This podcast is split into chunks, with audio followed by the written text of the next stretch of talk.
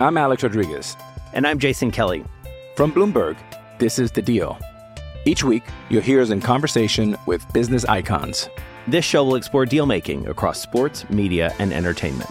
That is a harsh lesson in business. Sports is not And, as uh, simple you know, I- as bringing a bunch of big names together. I didn't want to do another stomp you out speech. It opened up so many more doors. The show is called The, The deal. Deal. Listen to The Deal. Listen to The Deal on Spotify. Mother's Day is around the corner. Find the perfect gift for the mom in your life with a stunning piece of jewelry from Blue Nile. From timeless pearls to dazzling gemstones, Blue Nile has something she'll adore. Need it fast? Most items can ship overnight. Plus, enjoy guaranteed free shipping and returns. Don't miss our special Mother's Day deals. Save big on the season's most beautiful trends. For a limited time, get up to 50% off by going to BlueNile.com. That's BlueNile.com. This, this, this is Jolly Rogers and Touchdown with Kasey Hudson and Kaylee Mizell.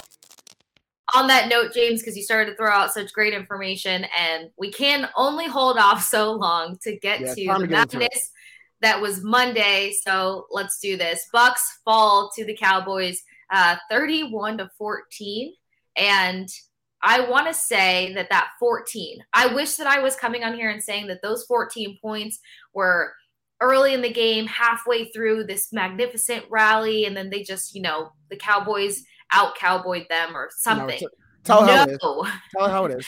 no. Tell her how it is. The unfortunate honesty to this conversation, to this recap, to this season-ending situation is the fact that the Bucs defense came out hot for eight minutes, exhausted themselves, did not adjust to the Cowboys' adjustments, and got ran all over. The Bucs did not find the end zone until the end of the game. And if you can go back to that mental picture that James painted for you in terms of Russell Gage being in when the game was over, trying to make mm-hmm. these monumental plays, what that injury would have really, really been talked about, how that injury would have been talked about if it was worse in the timing in which it was collected. It's because, yeah, the Bucs tried to rally, and of course, you want to see your team fight the good fight all the way to the end. But this game was the Cowboys' game 90% of the time. Mhm. And to what extent? Well, the first thing that stands out to me, James, is the fact that this team had almost 20 more offensive possessions than the Bucs did, Mhm. which is em- Controlling the don't wanna say game. embarrassing. Controlling the Things happen, yeah, but full control of the game. Full they control had 34 34 minutes and 34 seconds of possession compared to the Bucs 25 minutes and 26 seconds of possession. Offensive plays, are you ready? The Cowboys actually had 69 offensive plays to the Bucs 80 plays. Now that totaled up more so in that fourth in that third and fourth quarter, Mhm. not the first half. Offensive yards, Cowboys have 425 to the Bucs 386. Yards per play through 6.2 to the Bucs 4.8. And then one of the things that I mentioned on the last few episodes of Jolly Rogers and touchdowns was please do not go out there and collect stupid penalties that'll cost you nearly 30 yards. Please don't get me started. 34 yards in penalties. I'm going to take don't get me a just like a quick little pauser on that and let's just it's not even let's get into and it's not even all Donovan. So I would love to see here and be, and and throw Donovan Smith off the plank and be like, It's oh, all you- not on but him. it's not on him. I'm not even. Did he collect a penalty himself in that? I'm not even sure. He, and everyone was talking about how he wasn't healthy and he may not come I back. he got one. He And got one penalty. It wasn't even all on him. I, I got to look at that secondary a lot, and trust me, I will. I will talk about that secondary for a little bit. But as a as a as a whole, this is what I saw, and and I'm glad that you talked about the yardage and the plays because you look at the number of plays ran and the yardage, and you're like, one, the yardage disparity is not crazy. They had when the yardage disparity, you look at it, it's like an extra possession, right? They had an extra 60, 70 yards of offense. That's like another possession for the Cowboys. Yep. I'm cool with that. Um, the number of plays ran, we outnumber them in number of plays is because we have, you know, four three and outs compared to one Right. 10 play drive for the Cowboys. So we will have more plays that results in less points, um, which is just your team running on and off the field. That's not what you want to do. The the Buccaneers defense came out for that first eight minutes, uh, uh forced the Cowboys into back to back three and outs, It looked Mhm. great. And then we saw Kasey, a microcosm of what you and Kaylee had been talking about all season is the offense not helping out the defense. And Yes. Like, what what the Buccaneers didn't do is keep Dak in the nervous state. Dak Prescott came out with all sort you could see it. The lights were a little bright. He's playing a divisional game uh, or a, a playoff game on Monday yeah, night. that twinkle in his eye. You know what I mean? The, the second, third play of the game, he goes to throw a bubble screen to CeeDee Lamb and nearly and nearly throws it like three yards away from him just because he's so nervous he can't even grip the ball right. And when I saw that, I was like, this is the Buccaneers' opportunity to jump all over the Cowboys and get them while they're down. Get them before they establish a rhythm. Get them before And that get a turnover. do, do something. Do something. So Mm-hmm. they don't. Dallas goes and, and and scores in the first possession. So then the Buccaneers in that answer possession are driving down the field. And and Yep. that's not something that I anticipated to see a lot. I thought as soon as we got down, we'd go into panic mode and a three and out would happen, a not sustained drive would happen. Here goes the Cowboys. And then I watched the offense move it 80 yards down the field. And then what else happens? Something that again we've been talking about all season, not finishing drives in the red zone. Kasey, I'm not sure how you saw that Tom Brady interception, but that might have been one of the worst plays, not not in his Buccaneers career, but like his career. There, his there was entire career. He panicked. His he entire panicked career. like he was a first year, second year quarterback in his first playoff game. And instead of throwing it out the back of the end zone like we've seen him do thousands of times, he panics and chucks the ball up to Russell Gage, who's not even looking at the ball, who's not even expecting to get the ball. There was it up- two Cowboys jerseys in coverage and one Bucs jersey that was clearly just like eliminated from the play. It Yeah. made zero sense. It made zero sense. And is Tom Brady allowed to muck up? Yeah, absolutely, but Sure. not like that and not in the red zone. And while you finish your perfect point, their Right. red zone percentage was 33%. Yeah, kick. Continue. We're not we're not we're not going to beat anybody in the playoffs, no good teams if we're not able to answer and keep their best players on the sideline. And that that's not Yep. what what the Bucs did at all. So so that happened and that eliminated the Bucs ability to stay in attack mode. Because now the Mm-hmm. Cowboys offense comes back on the field and what what helps a quarterback with nerves, give me an extra possession. Yep. Like instead of that going back out in the field with a tie ball game and feeling the pressure of having to answer Tom Brady's drive, he goes back on Mhm. the front foot, knowing that if I score here, we go up two scores and the game looks out of hand for them. A Buccaneers team that cannot play from behind. So that's Right. the ultimate confidence, the ultimate breathe. And in that drive, that fourth possession for the Cowboys, it was when you saw Dak completely settle in. And to me, it was it was almost out of reach right there. Like when you saw the, Yeah. the Cowboys go for their second consecutive 80-yard drive, move the Bucs down the field, convert on a third and fourth down on that drive. Like you know, they're settled in. Dak is confident. Kellen Moore is confident in his play. Like they're, they're more confident than us right now, and it's over. Like once they won the confidence battle, I, I thought the game was over right there. That it was an early turning point in the game for me, but I thought that was where the Bucs lost it, right in that, not in that Mhm. possession, but in that play. That Tom Yeah. Brady play is where I think the game got turned on its head. I'm Alex Rodriguez. And I'm Jason Kelly. From Bloomberg, this is The Deal. Each week, you'll hear us in conversation with business icons. This show will explore deal making across sports, media, and entertainment. And that is a harsh lesson in business. Sports is And, not uh, as you simple know, I- as bringing a bunch of big names together. I didn't want to do another stomp you out speech. It opened up so many more doors. The show is called The Deal. Listen to The Deal. Listen to the deal on Spotify. Well, and then confidence being a key factor here is so crucial because here's the thing. Cowboys had some some issues on their end that should have weighed against their confidence or maybe Mhm. got in their head a little bit if the Bucs were able to come out and suffocate them. The Very way that the Cowboys defense was suffocating, stifling the Bucs offense. Now, the Cowboys kicker goes out there and misses almost every misses every kick except for one for the night. That could have been mental warfare right, Right there. there. Like, okay, he Right missed there. the extra point. Let's let let's run this down their throat. Let's smother them. Let's get in their heads. Let's, Let's let them know them that those that. extra points are going to cost them. Yes, let's make them. Cost They them never because you them still saw Yes. exactly you Yes. still saw concern on Dak Yes. Prescott on the sidelines when he missed the second freaking field goal of the night and slammed his helmet and was like, of course, F too. two of them. Yeah. Right. You Those- saw there was a there was a moment there that you could have been like, yeah, I'm getting in your head. I'm Not in the water. Yep. I'm I'm there. Yep. But Kasey, But they didn't can't do that. They didn't have that. They did not have they have that. the confidence in themselves. Like you can't look at the at the other sideline and be like, guys, which reflects to trying to me no over. confidence in the coaching staff. But Yeah. continue. No, no, Yeah, but I because that that message has to come from somewhere. And if and if. Mm-hmm. Todd Bowles isn't isn't or the coaching staff or Tom Brady isn't confident in themselves, you're not looking at the other sideline and watching their demeanor. You're too worried about Yep. why we're not doing X, Y, and Z. So our head is down, our head's in a surface tablet, our head's in a huddle. Instead of looking at the other sideline and be like, guys, look how look how messed up they are. Look how not Yeah. dialed in they are. Let's jump on them. I'm not even sure if they would notice Dak Prescott slamming his helmet down because they're not like they're, they're not worried about that. And it's it's something that I see a lot, especially in the playoffs. And and we saw it last year with the Rams with Cam Akers fumbling three times in five minutes. It's like hmm when a team plays Tom Brady, they they do bugaboo stuff. Like they they Right. almost almost get so nervous that Tom Brady's on the other side that non-football Mm-hmm. things happen. And you will find yourself if you're on a Tom Brady team able to stay in the game because the other team is just going to make mistakes that are inexplicable. And I and Yeah. it's not something that I always want to predict because like who's gonna like how can you predict something like that's gonna happen?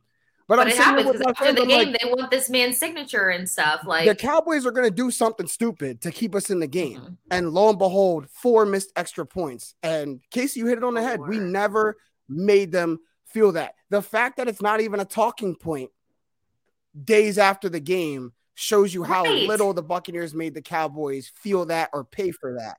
And that's that's just that's awful. I think that's awful. Well, that they almost got rewarded for that nonsense because then we talk we jump back to that Yeah. extra possession conversation that you mentioned. That extra possession should have never gone to the Cowboys. That should have been in the Bucs' favor of Mhm. applying the pressure of the mistakes of their kicker.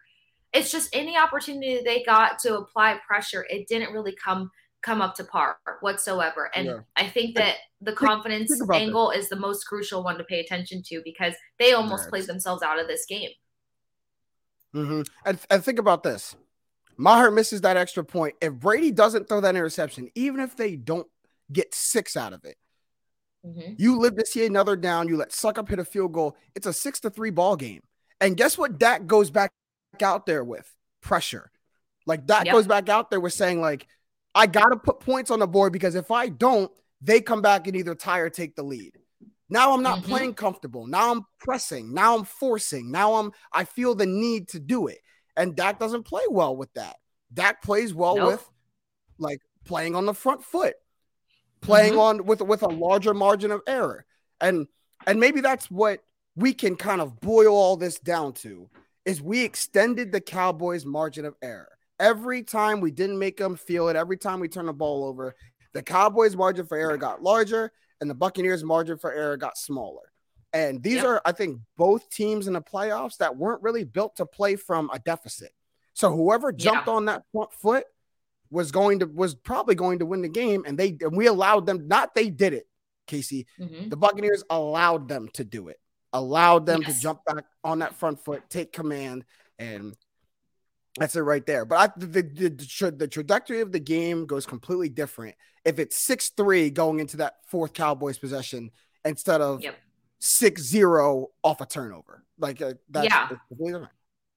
And the, the longer that they sat at that zero mark is the more that it just gassed up the Cowboys as well. And the pressure that they were able to apply in week one, the mental wa- warfare they were able to bring to the game week one, we didn't see any of that on Monday night. And it's interesting because if you guys didn't catch the episode with John Ledyard, even though the game has come and gone, still great insight and evaluation of these players, um, of some of the play calling, of the position groups. You're going to want to go back and listen to that episode with the one and only John Ledyard. But he also mentioned the fact that you know, Shaq Barrett was a huge part of that pressure application in week one. And what will that be like without him there in, in, in the wild card matchup?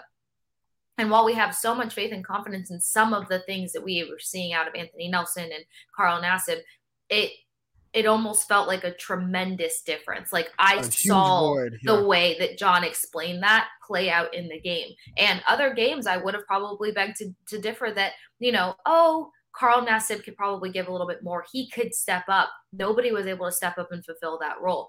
JTS mm-hmm. had a pretty solid game. You know, he's he's a bull in a china shop. He uh, tries to rely on his athleticism sometimes more than Disruptor, strategy, which yeah. can work. Yeah, which can work. Um, is it maybe a little early in his career to try to have that?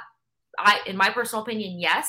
But if he continues to make that his focus, he can make it his own, and he can make it, you know, actually play pay off on the field. It didn't pay off as much on Monday. Was he probably one of the top people applying pressure? Absolutely. Besides Vita Vea and Akiem Hicks. In all of that, though, it's just the team as a whole didn't have that.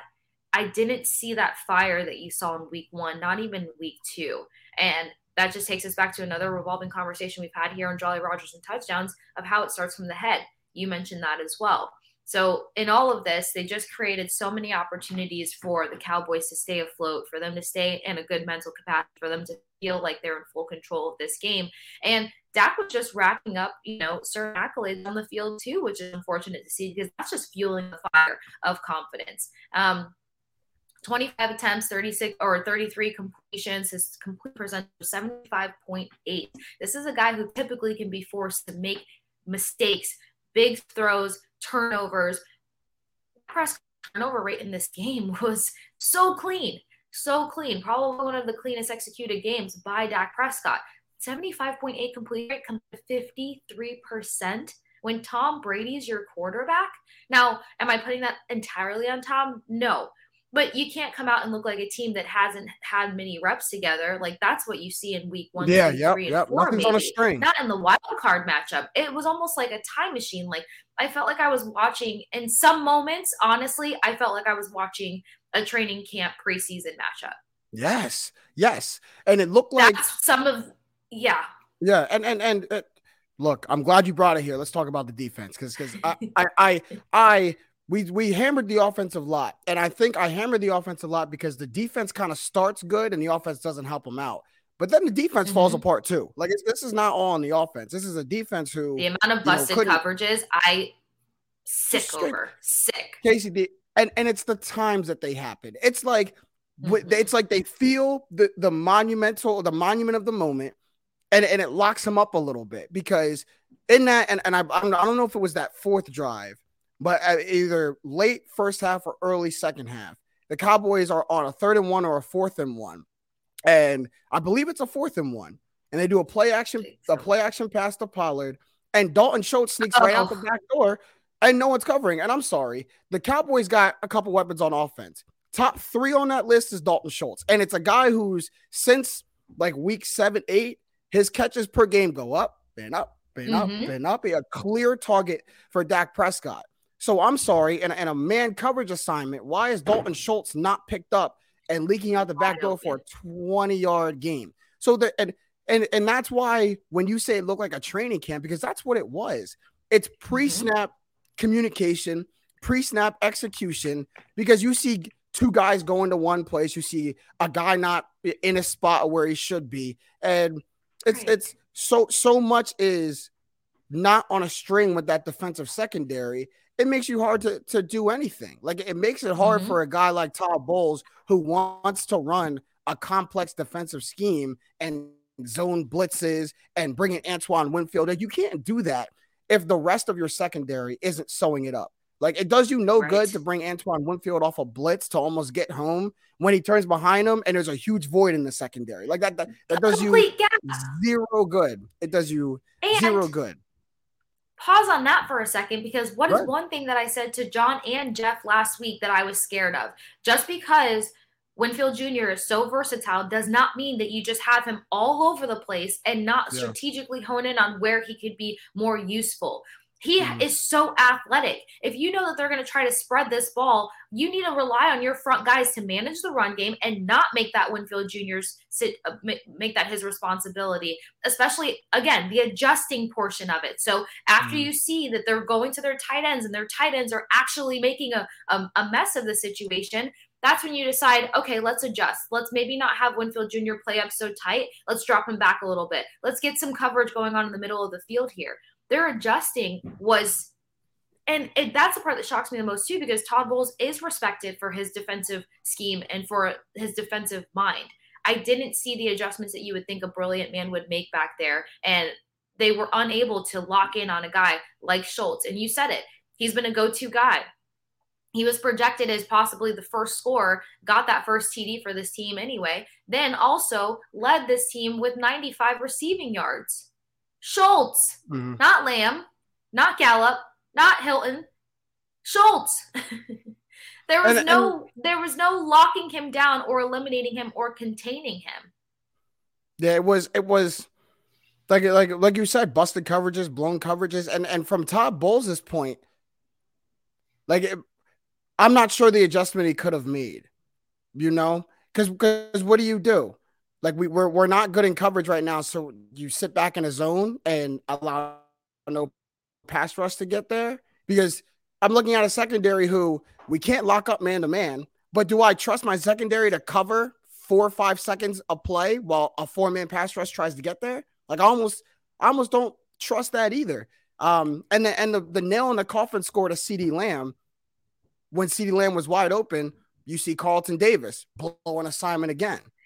The the two point yeah. conversion where they where they score a ball goes right through Carlton Davis's hands where he should have had an interception and should have stopped it. So there's plays to be made. There's things to do on this defense, and it's just a lack of showing up. And and so I think more accountability on the players than the adjustment of the coaches. A little bit because, and it's also a little bit of byproduct of. I, I think there were maybe two, maybe three weeks all season where we had our whole secondary.